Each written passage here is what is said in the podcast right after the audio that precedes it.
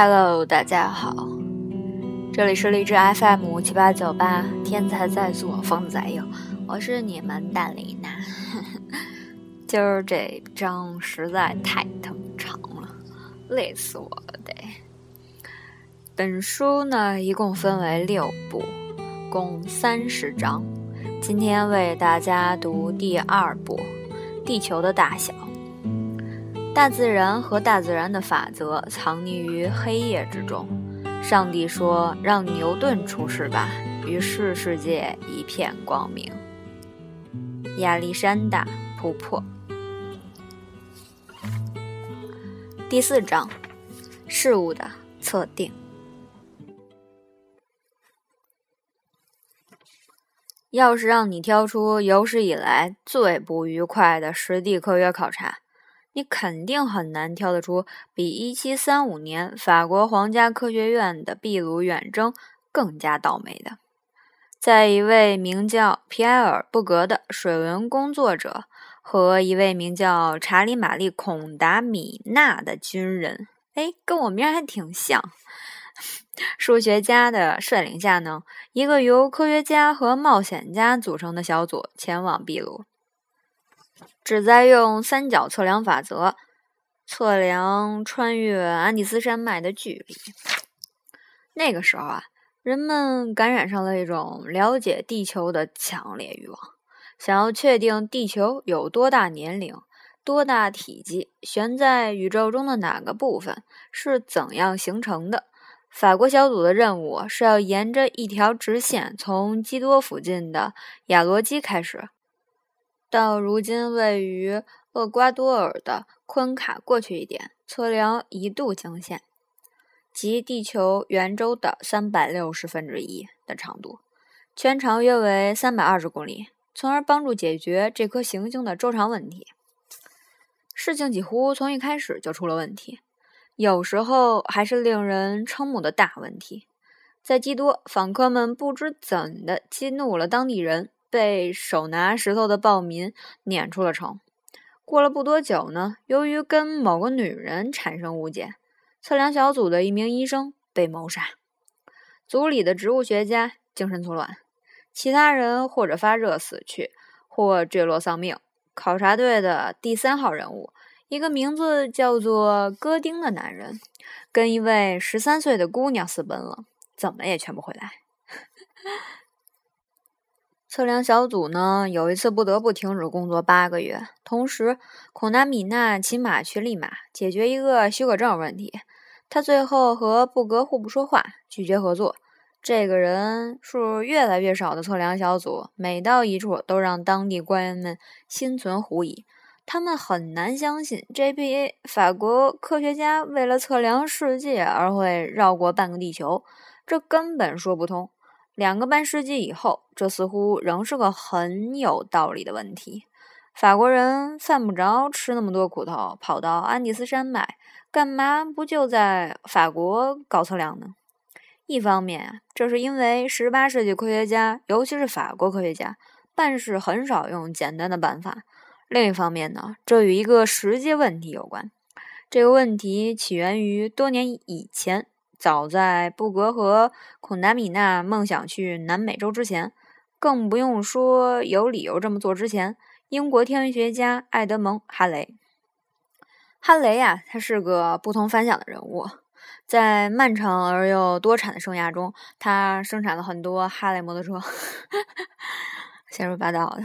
他当过船长、地图绘制员、牛津大学几何学教授、皇家制币厂副厂长。怎么他妈什么都干？皇家天文学家是深海潜水中的发明人。他写过有关磁力、潮汐和行星运动方面的权威文章，还天真的写过关于鸦片的效果的文章。他发明了气象图和运算表，提出了测算地球的年龄和地球到太阳的距离的方法，甚至发明了一种把鱼类保鲜到淡季的使用方法。他唯一没有干过的就是发现那颗冠以他名字的彗星。他只是承认他在1682年见到那颗彗星，就是别人分别在1456年、1531年和1607年见到的同一颗彗星。这颗彗星直到1758年才被命名为哈雷彗星，那是他去世大约十六年后的事儿了。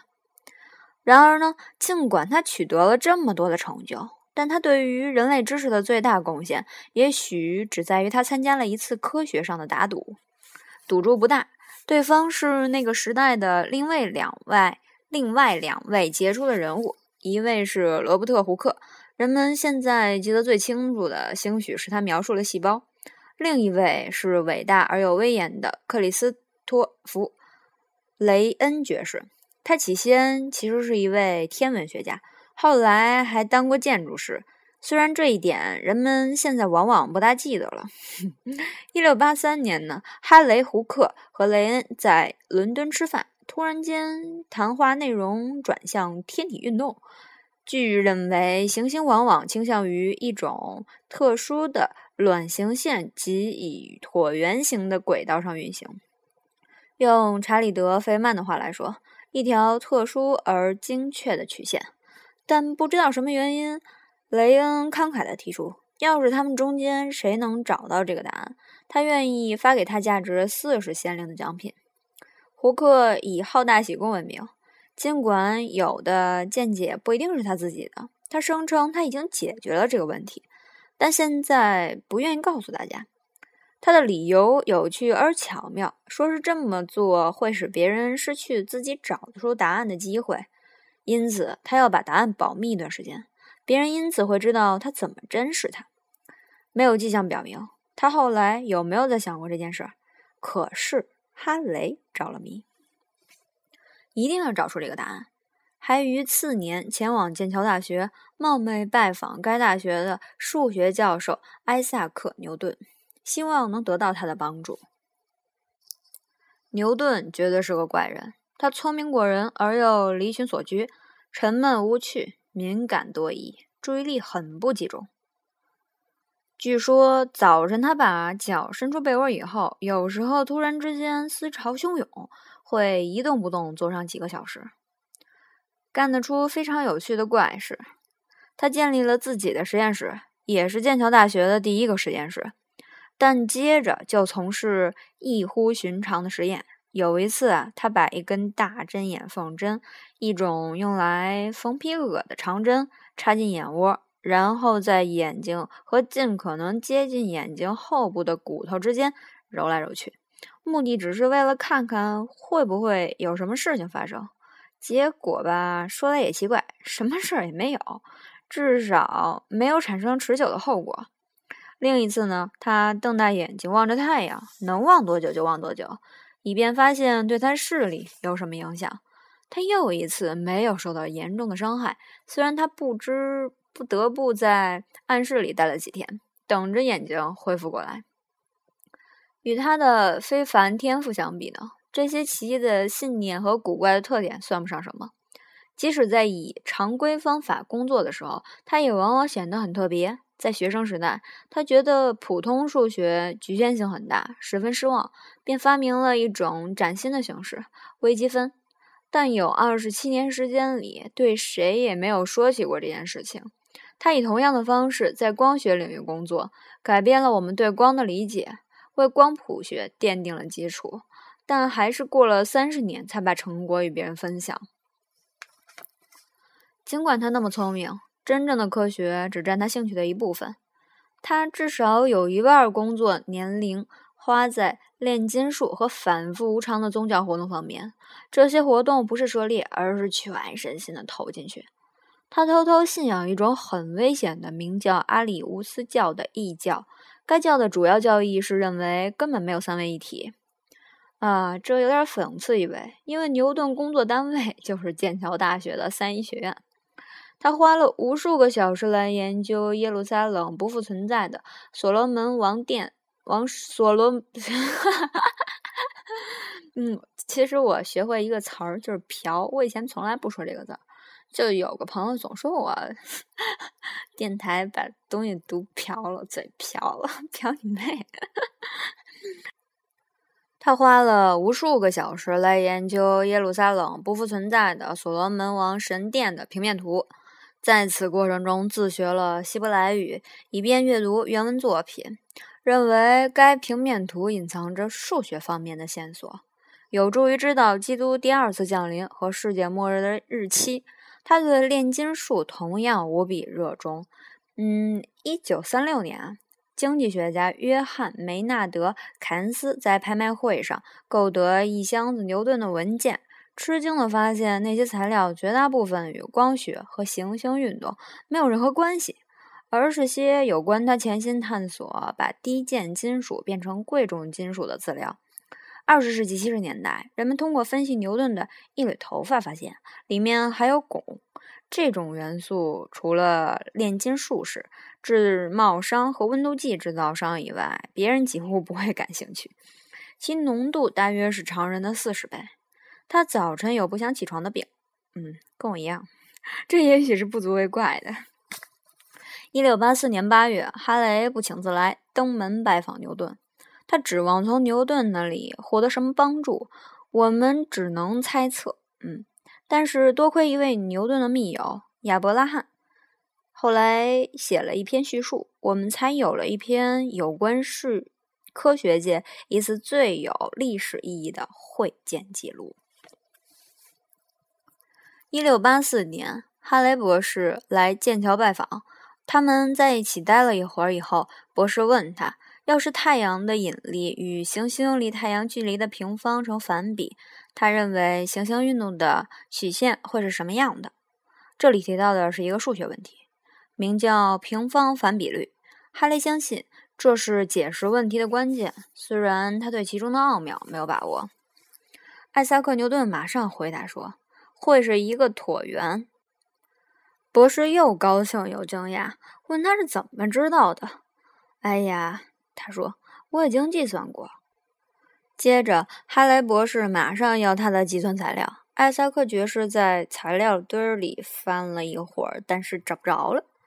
这是很令人吃惊的，犹如有人说他已经找到了治疗癌症的方法，但又记不清处方放在哪儿了。在哈雷的督促下，牛顿答应再算一遍，写出一篇论文。他按诺言做了，但做的要多得多。有两年的时间，他闭门不出，精心思考，涂涂画画，最后拿出了他的杰作——自然哲学的数学原理，更经常被称之为原理。极其偶然，历史也只有过几次吧，有人做出如此敏锐而又出乎意料的观察。人们无法确定究竟哪个更加惊人，是那个事实，还是他的思想。原理的问世就是这样一个时刻。他顿时使牛顿闻名遐迩，在他的余生里，他将生活在赞扬声和荣誉堆里，尤其成了英国因科学成就而被封为爵士的第一人。连伟大的德国数学家布莱尼兹也认为，他对数学的贡献比得上在他之前的所有成就的总和。尽管在谁先发明微积分上的问题，牛顿曾跟他进行过长期而又激烈的斗争。没有任何凡人比牛顿更加接近神，哈伦深有感触地写道。他们的同时代人以及此后的许多别人对此一直怀有同感。原理一直被称为最难看懂的书之一。牛顿故意把书写得很难，那样就不会被所谓的数学门外汉纠缠不休。但对看得懂他的人来说，它是一盏明灯。它不仅从数学的角度解释了天体的轨道，而且指出了使天体运行的引力——万有引力。突然之间，宇宙里的每种运动都说得通了。在此，我也想说一下，现在读的这本书，我觉得吧，对于正在学物理的高中生、初中生以及大学生来说，都是一个挺不错的电台吧，应该说，因为基本上讲的都是你们现在学的，更加有助于你们对一些知识的把握和深入的理解，更加巩固你们的记忆。我觉得这这点非常好。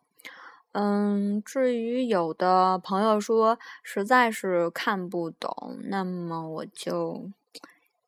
哎，我就我尽力把它读的有意思一些，让你们来看懂，因为它其实写的怎么说呢，也不是特别难，但也不是是特别大白话，毕竟它讲了很多万物简史嘛，从地球诞生到现在各种发明，嗯，还是挺有意思的。好了，继续。原理的核心是牛顿的三大运动定律。定律非常明确地指出，物体朝着推力的方向运动，它始终做直线运动，直到某种别的力起了作用，使它慢慢下来或者改变它的方向。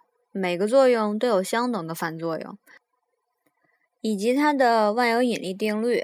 这说明宇宙里的每个物体都吸引着别的物体。这似乎不大可能，但当你在这里坐着的时候，你在用你自己的小小的，啊，的确很小引力场吸引着你周围的一切事物，墙壁、天花板、灯、宠物猫，而这些东西也在吸引你。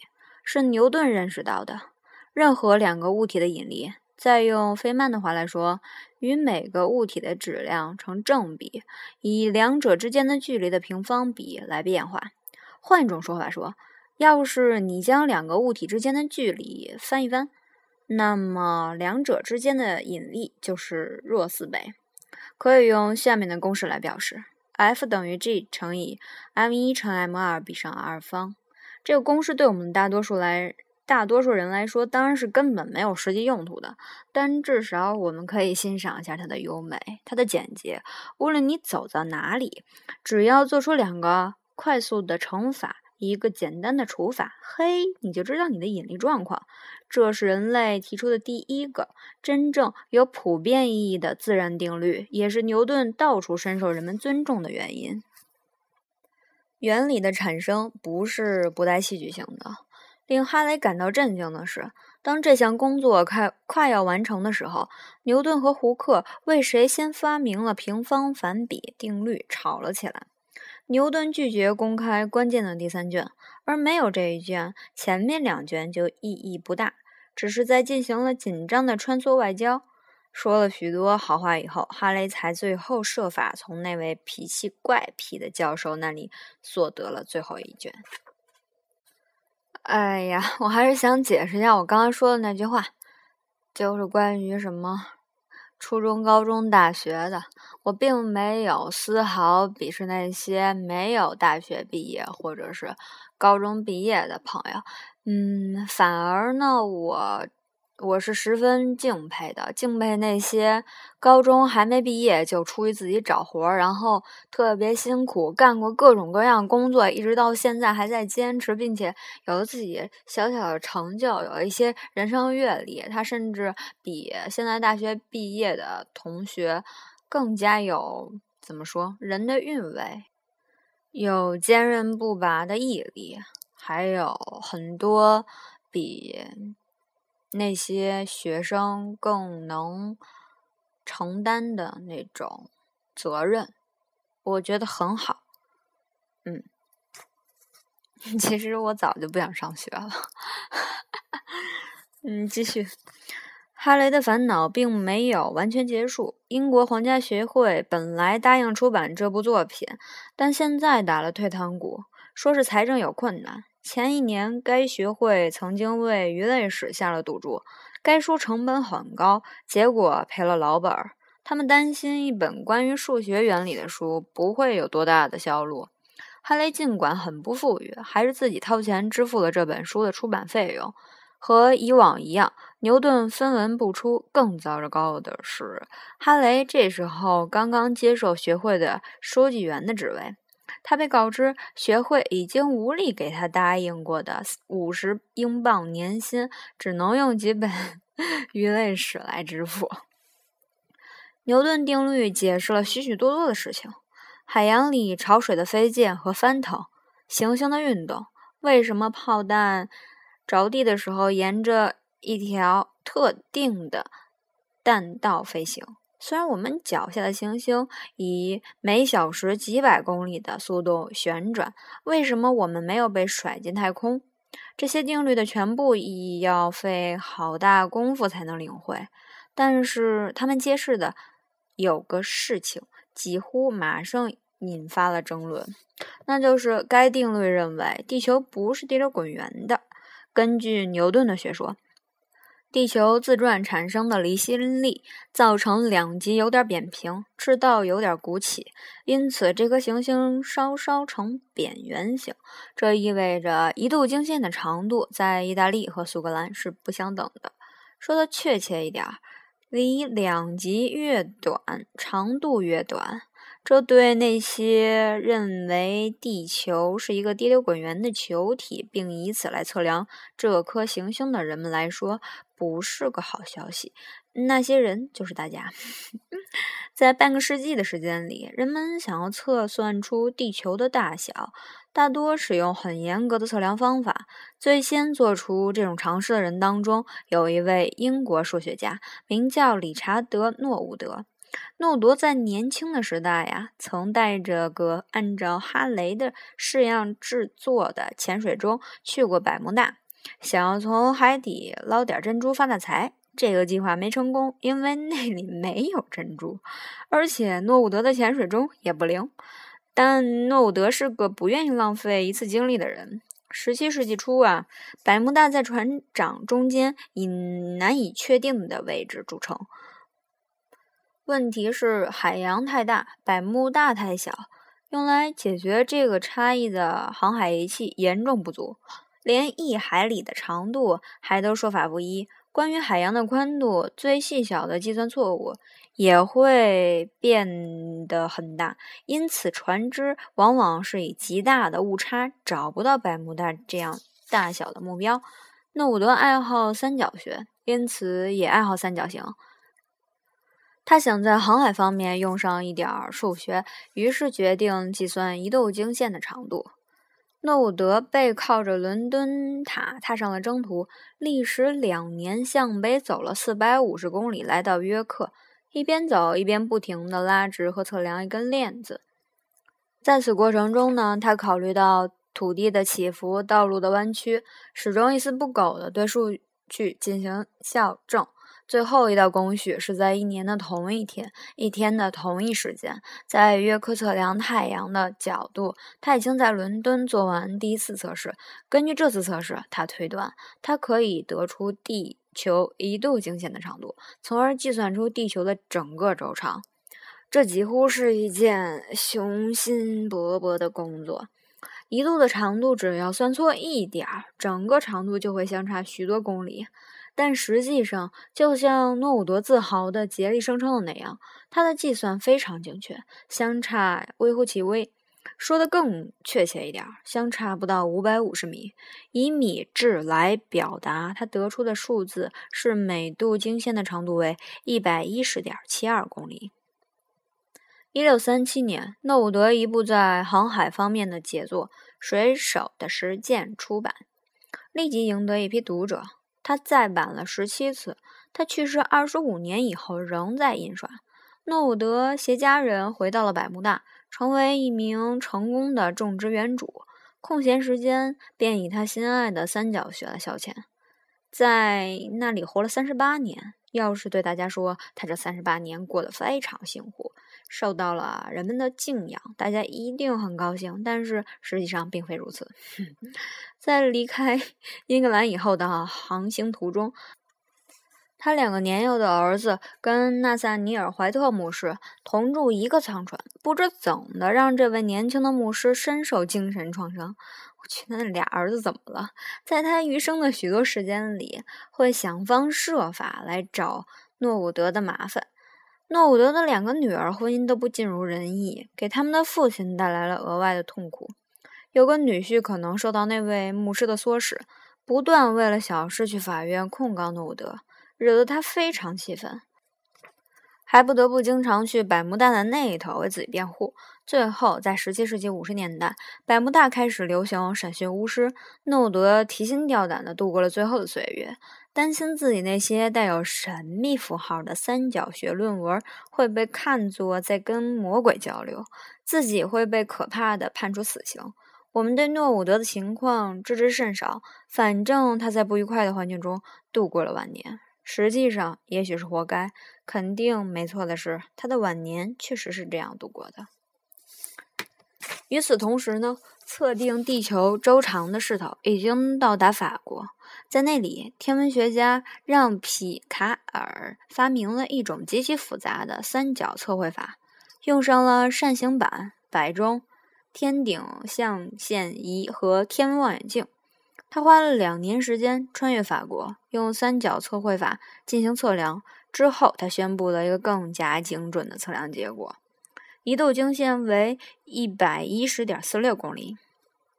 法国人为此感到非常自豪。但这个结果是建立在地球是个圆球这个假设上的，而现在牛顿说地球不是这种形状的。更为复杂的是。皮卡尔死后，乔瓦尼和雅克·卡西尼父子在更大的区域内重复了皮卡尔的实验。他们得出的结果显示，地球鼓起的地方不是在赤道，而是在两极。换句话说，牛顿完全错了。正因如此，科学院才派遣布格和孔达米纳去南美洲重新测量。他们选择了安第斯山脉，因为他们需要测量靠近赤道的地方，以确定那里的圆度是否真的有差异。还因为他们认为山区的视野比较开阔。实际上，秘鲁的大山经常云雾笼罩，这个小组常常不得不等上几个星期，才等得上一个小时的晴天来进行测量。不仅如此，他们选择了地球上几乎最难对付的地形。秘鲁人称这种地形是非常少见的，这话绝对没错。两个法国人不仅不得不翻越 几座世界上最具挑战性的大山，连他们的骡子也过不去的大山，而且若要抵达那些大山，他们不得不涉过几条湍急的河流。钻过密密的丛林，穿越几公里高高的卵石沙漠，这些地方在地图上几乎是没有标记的，远离供给来源。但是布格和孔达米纳是坚韧不拔的人，他们不屈不挠，不怕风吹日晒，坚持执行任务，度过了漫长的九年半时间。在这个项目快要完成的时候，他们突然得到消息。说另一个法国考察队在斯堪的，总想笑。说另一个法国考察队在斯堪的纳维亚半岛北部进行测量，面对自己的艰苦困难。从寸步难行的沼泽地到危机四伏的伏冰，发现一度经线在两极附近果真要长。正如牛顿断言的那样，地球在赤道地区的测量结果要比环绕两极从上到下测量的结果后出四十三公里。因此，布格和孔达米纳花了将近十年的时间，得出了一个他们不希望得出的结果。而且发现这个结果还不是他们第一个得出的，他们没精打采的结束了测量工作，只是证明第一个法国小组是正确的。然后他们依然默不作声的回到海边，分别乘船踏上了归途。喝口水。牛顿在原理中做的另一个推测是。一根挂在大山附近的铅垂线会受到大山和地球引力质量的影响，稍稍向着大山倾斜。这个推测很有意思。要是你精确测量那个偏差，计算大山的质量，你可以算出万有引力的常数，即引力的基本值叫做 g，同时还可以算出地球的质量。布格和孔达米纳在秘鲁的钦博拉索山做过这种实验，但是没有成功。一方面是因为技术难大难度很大，一方面是因为他们内部吵得不可开交，因此这件事情被暂时搁置下来。三十年后，才在英国由皇家天文学家马斯基林重新启动。达瓦索贝尔在他的畅销书《惊现》中，把马斯基林说成是个傻瓜和笨蛋，不会欣赏中将约翰·哈里森的卓越才华。这话说的没错，但是我们要在他的书里。没有提到的其他地方，感激马斯基林，尤其要感激他制定了称地球重量的成功方案。马斯基林意识到，问题的关键在于找到一座形状规则的山，能够估测它的质量。在他的督促之下，英国皇家学会同意聘请一位可靠的人去考察英伦三岛，看看能否找到这样的一座山。马斯基林恰好认识这样的一个人。天文学家和测量学家查尔斯·梅森、马斯基林和梅森十一年前就已经成为朋友了。他们曾在一块儿承担一个测量一起重大天文事件的项目——金星凌日的现象。不知疲倦的艾德蒙·哈雷几年前已经建议，要是在地球上选定几个位置测量一次这种现象，你就可用三角测绘法的定律来计算地球到太阳的距离。并由此计算出太阳系所有天体的距离。不幸的是，所谓的金星流日是一件不规则的事。这一现象结对而来，相隔八年，然后一个世纪甚至更长的时间都不会发生一次。在哈雷的生命期里，不会发生这种现象。但是这个想法一直存在。一七六一年，在哈雷去世将近二十年以后。当下一次凌日准时来到的时候，科学界已经做好准备工作，准备的比观测以往任何一次天文现象都要充沛。凭着吃苦的本能，这是那个时代的特点。科学家们奔赴全球一百多个地点。其中有俄罗斯西伯利亚、中国南非、印度尼西亚以及美国威斯康星州的丛林。法国派出了三十二名侦测人员，英国十八名，还有来自瑞典、俄罗斯、意大利、德国、冰岛等国的观测人员。这是历史上第一次国际合作的科学活动，但它几乎到处困难重重，许多观测人员遇到了战争、疾病和海难。有的抵达了目的地，但打开箱子一看，看见仪器已经破碎或被热带的灼人的阳光烤完。法国人似乎命中注定 再一次遭遇倒霉的厄运。让沙佩乘马车、乘船、乘雪橇，花了几个月才到达了西伯利亚。每一颠簸都是小心的护着容易损坏的仪器。最后只剩下关键的一段行程，却被一条涨水的河流挡住了去路。原来就在他到达不久前，当地下了一场罕见的春雨。当地人马上归罪于他，因为他们看到他把古怪的仪器对准天空。沙佩设法逃得性命，但没有进行任何有意义的 测量工作。更倒霉的是纪晓姆让地。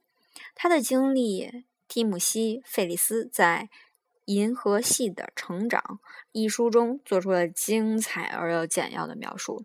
让地提前一年从法国出发，打算在印度啊观测这次凌日现象，但遇到了种种挫折。发生凌日的那一天还在海上，这几乎是最糟糕的地方，因为测量需要保持平稳的状态，而这在颠簸的船上根本无法做到。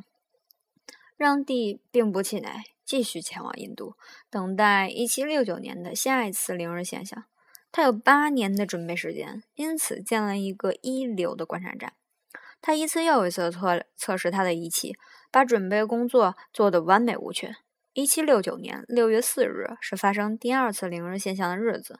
早晨醒来，他看到了一个艳阳天。但是，正当金星从太阳表面通过的时候，一朵漂亮的乌云 遮住了太阳，在那里停留了三小时十四分七秒的时间，几乎恰好是这次金星凌日的时间。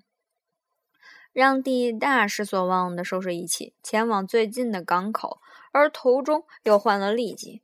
有将近一年的时间卧床不起。他不顾身体依然虚弱，最后登上了一条船。这条船在非洲近海的一次飓风中几乎失事。出门十一年以后，他终于回到了家里。他一无所获，却发现他的亲戚已经宣布他死亡，争先恐后的夺走了他的财产。比较而言，英国派到各地的十八名观测人员经历的失望就不算一回事儿了。梅森与一位名叫。杰里迈亚·迪克逊的年轻测量员搭档相处的显然不错，我觉得这样读书还挺轻松的。两人还结成了持久的伙伴关系。他们奉命去苏门答腊，在那里绘制凌日图。但他们的船出海的第二天晚上，就受到了一条法国护卫舰的攻击。尽管科学家们处于一种……国际合作的心态之中，但国家并非如此。梅森和迪克逊给皇家学会发了一封短信，说：“看来公海上非常危险呀，不知道整个计划是不是应该取消。”他们很快收到一封令人寒心的回信，信中先是对他们一顿臭骂，然后又说他们自己拿了钱，国家和科学界都对他们寄予厚望，他们不把计划进行下去就会颜面扫地。他们改变了想法，继续往前行驶，但途中传来消息说，索门答腊已经落入了法国人之手。因此，他们最终是在好望角观测这次凌日现象的效果呢，并不好。回国途中，他们来到大西洋一个孤零零的小岛上——圣赫勒拿岛上，做了短暂的停留，在那里遇上了马斯基林。由于乌云覆盖，马斯基林的观测工作无法进行。梅森和马斯基林建立了牢固的友谊，一起绘制潮流图，度过了几周快活的，甚至是比较有意义的日子。回到欧洲以后，马斯基林与他的德国和法国同行不得不下结论：1761年的零日观测工作基本失败。具有讽刺意味的是，问题之一在于观测的次数太多了，把观测结果放在一起，往往证明互相矛盾，无法统一。成功绘制金星凌日图的，却是一位不知名的约克郡出生的船长，名叫詹姆斯·库克。他在塔希提岛一个阳光普照的山顶上观看了1769年的凌日现象，接着又绘制了澳大利亚的地图。宣布他为英国皇家殖民地。他一回到国内，就听说法国天文学家约瑟夫·拉朗德已经计算出地球到太阳的平均距离，略略超过一点五亿公里。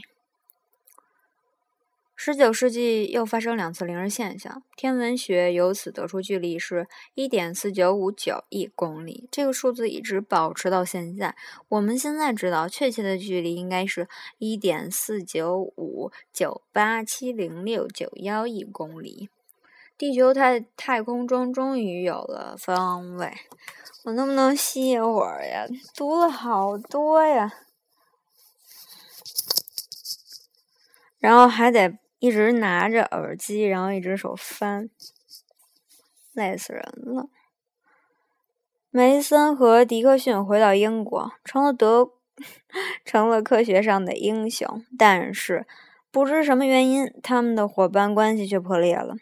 考虑到他们经常出现在十八世纪的重大科学活动中，对这两个人的情况知道的如此之少，这是很引人注目的。没有照片，极少文字描述。关于迪克逊，英国人名词典巧妙地提到他，他据说生在煤矿里，然后让读者去发挥自己的想象力，提供合理的解释。词典接着说，他1777年就死于戴勒姆。除了他的名字和他与梅森的长期伙伴关系以外，别的一无所有。关于梅森的情况，资料稍微多一点。我们知道，1772年。他应马斯基林的请求，奉命寻找一座山，供测量引力偏差之用。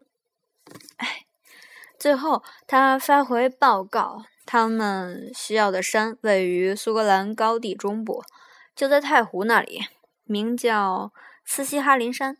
然而，他怎么也不肯花一个夏天来对它进行测量。他再也没有回到现场。人们知道他的下一个活动是在1786年，他突然神秘地带着他的妻子和八个孩子出现在费城，突然显得穷困潦倒。他十八年前在那里完成测量工作以后，没有回到美洲。这次回来，没没有明显的理由，也没有朋友或者资助他迎接他的人。几个星期后，他就死了。这也太奇怪了，没人搭理丫丫就死了。不行，不能笑人家，人都死了，我还笑人家。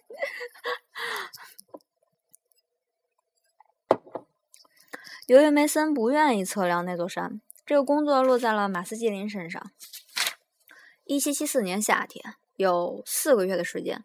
马斯基林在一个遥远的苏格兰峡谷的帐篷里指挥一组测量员，他们从每个可能的位置做了数百次测量。要从这么一大堆的数据中得到那座大山的质量，需要进行大量而又枯燥的计算。承担这项工作的是一名叫做查尔斯·赫顿的数学家。测量员们在地图上写满了几十个数据，每一个都表示山上或山边某个位置的高度。这些数据真是又乱又多。哎呀，读书的语气怎么那么明显呀？重新读，这些数字真是又多又乱。但是赫顿注意到，只要用铅笔把高度相等的点连起来，一切就显得很有次序了。实际上，你马上可以知道这座山的整体形状和坡度。于是他发明了等高线。根据斯西哈林山的测量结果。赫顿计算出了地球的质量大约为五千万亿吨，在此基础上，可以推算出太阳系里包括太阳在内的所有主要天体的质量。因此，我们从这一次实验知道了地球、太阳、月球和其他行星及其卫星的质量。另外，还发明了等高线。这一个夏天的收获可真是不小。然而，不是人人都对结果感到满意。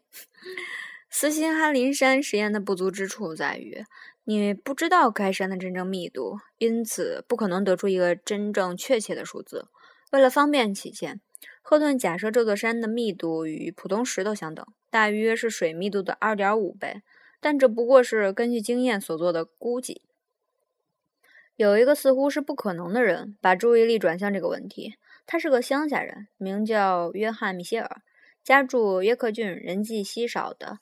桑希尔村，尽管环境偏僻而简陋，米歇尔却是18世纪一位伟大的科学家，深受人们的尊重。尤其是他认识到地震的波动性质，对磁场和引力进行了大量的创造性的研究，比任何人都要早二百年设想过黑洞的存在。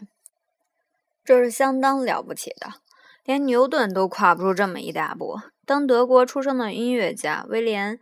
米歇尔认为自己生活中的真正兴趣是天文学的时候，他就向米歇尔讨教了天文学望远镜的制作方法。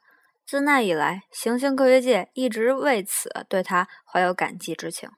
然而，在米歇尔的成就当中，最精巧或最有影响的，莫过于他自己设计、自己制作的一台用于测量地球质量的仪器。不幸的是，他生前没能完成这项测试。这项试验以及必要的设备都传给了一位杰出而又离群所居的伦敦科学家，他的名字叫做亨利·卡文迪许。卡文迪许本身就是一部书。他生于一个生活奢华的权贵家庭，祖父和外祖父分别是德文郡公爵和肯特公爵，是那个年代最有才华而极为古怪的英国科学家。几位作家为他写过传记，用其中一位的话来说，他特别腼腆，几乎到了病态的程度。他跟任何人接触都会感到局促不安，连他的管家都要以书信的方式跟他交流。他这辈子是不是没娶媳妇儿啊？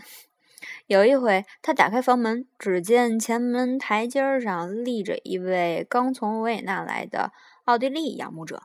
那奥地利人非常激动，对他赞不绝口。一时间，卡文迪许听着那些赞扬，仿佛挨了一记闷棍。接着，他再也无法忍受，顺着小路飞奔而去，出了大门，连前门也顾不上关。几个小时以后，才被劝说回家。有时候，他也大胆涉足社交界，尤其热心于每周一次的由伟大的博物学家约瑟夫·班克斯举办的科学界聚会。但班克斯总是对别的客人讲清楚：大家不要靠近卡文迪许，甚至不要看他一眼。那些想要听取他的意见的人被建议晃晃悠到他的附近，仿佛不是有意的，然后只当那里没有人那样说话。如果他们的话算得上是在谈论科学，他们也许会得到一个含糊的回答。更经常的情形是听到一声怒气冲冲的尖叫，转过身来发现真的没有人。只见卡文迪许飞的似的跑到另一个比较安静的角落。卡文迪许钱又多，性格又孤僻，正好有条件把他的克拉蓬的房子变成一个超大的实验室。以便不受干扰地探索物理学的每一个角落，电、热、引力、气体以及任何跟物质的性质有关的问题。十八世纪末是爱好科学的人们对基本物质，尤其是气体和电的性质发生浓厚兴趣的时代，又是开始知道怎么对付他们的时代。但往往是热情有余，理智不足。在美国，本杰明·富兰克林不顾生命危险在大雷雨放风筝，这是很有名的。在法国，一位名叫皮拉特尔·罗齐耶的化学家含了一口氢喷在明火上，以测试氢的可燃性，其结果是证明了氢确实是易爆物质。眉毛也不一定是人的脸上一个永久的特征。卡文迪许也做了许多实验。他曾经逐步加大在自己身上的电击强度，仔细体会逐渐厉害的痛苦，直到拿不住手里的羽毛管，有时候再也留不住自己的知觉。在卡文迪许漫长的一生中，他取得了一系列大的发现，其中他是分离氢的第一人，把氢和氧化合成水的第一人。但是他所做的一切都脱离不了“古怪”两个字。他经常在出版的作品中提到从来没有告诉过任何人的实验结果，这使他的科学家同行们老是很气恼。但是尽管遮遮掩掩，他不光模仿牛顿，而且想努力超过他。他对导电性能的实验超前了时代一个世纪。但不幸的是，直到那个世纪过去，才被人发现。直到十九世纪末，剑桥大学物理学家詹姆斯·克拉克·麦克斯韦·麦克斯韦，好熟悉啊，好熟悉，承担了编辑卡文迪许文献的任务。他的大部分成就才被人所知，而到那时候，发现虽然是他的，但功劳几乎总是已经归属别人。其中，卡文迪许发现或预见到了能量守恒定律、欧姆定律、道尔顿的分压定律。里克特的反比定律、查理的气体定律以及电传导定律，但是都没有告诉别人。这只是其中的一个部分。据科学家克劳瑟说，他还遇见了开尔文和 G.H. 达尔文关于潮汐摩擦对减慢地球自转速度的作用的成果，拉摩尔关于局部大气变冷的作用的发现。皮克林关于冷冻混合物的成就，以及罗斯布姆关于意志平衡的某些结果。最后，他还留下线索，直接导致一组名叫钝性气体的元素的发现，其中有几种是极其难获得的。最后一种，一直到1962年才发现。不过，我们现在的兴趣是卡文迪许所做的最后一次著名的实验 ——1797 年夏末。六十七岁高龄的他，把注意力转向了约翰·米歇尔，显然只是出于科学上的敬意，留给他的几箱子设备。装配完毕以后啊，米歇尔的仪器上看上去像是一台十八世纪的鹦鹉螺牌举重练习机。它由重物、砝码、摆锤、轴和扭转钢丝组成。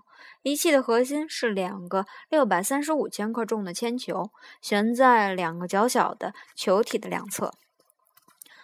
装配这台设备的目的是要测量两个大球给小球造成的引力偏差，这将使首次测量一种难以捉摸的力——所谓的引力常数成为可能，并由此推测出地球的重量。实际上，严格来说，应该说是质量。我刚读的是质质量还是重量？不管了，反正是质量。引力使行星保持在轨道上，使物体怦然坠落，因此很容易被认为是一种强大的力。其实不然，它只是在整体意义上强大。一个巨大的物体，比如太阳，牵住另一个巨大的物体，比如地球，在基础的层面上，引力极小。每次你从桌上拿起一本书，或从地板上捡起一枚硬币，你毫不费劲就克服了整个行星施加的引力。卡文迪许想要做的是，就是在极轻的层面上测量引力。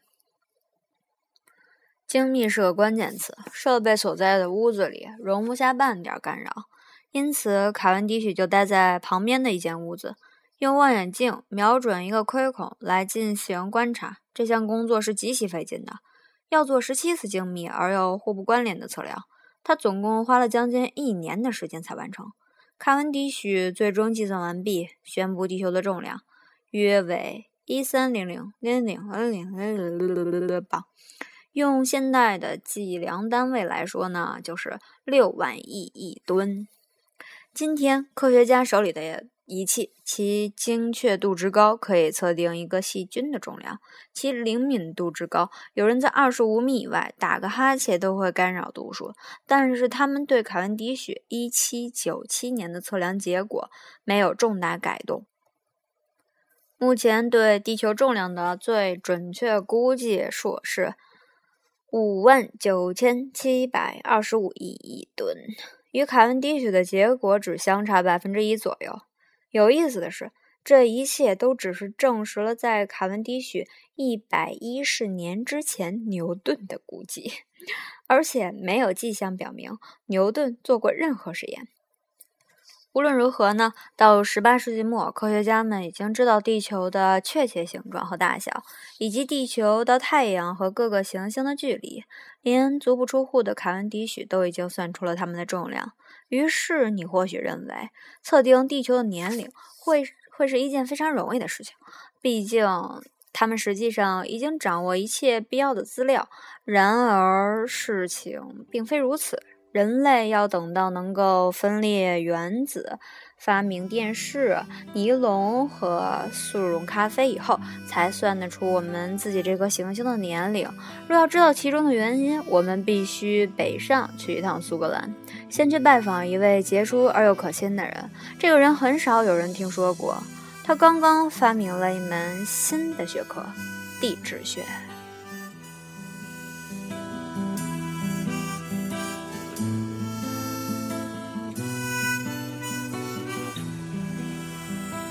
相濡以沫两只鱼，紧紧拥抱彼此呼吸。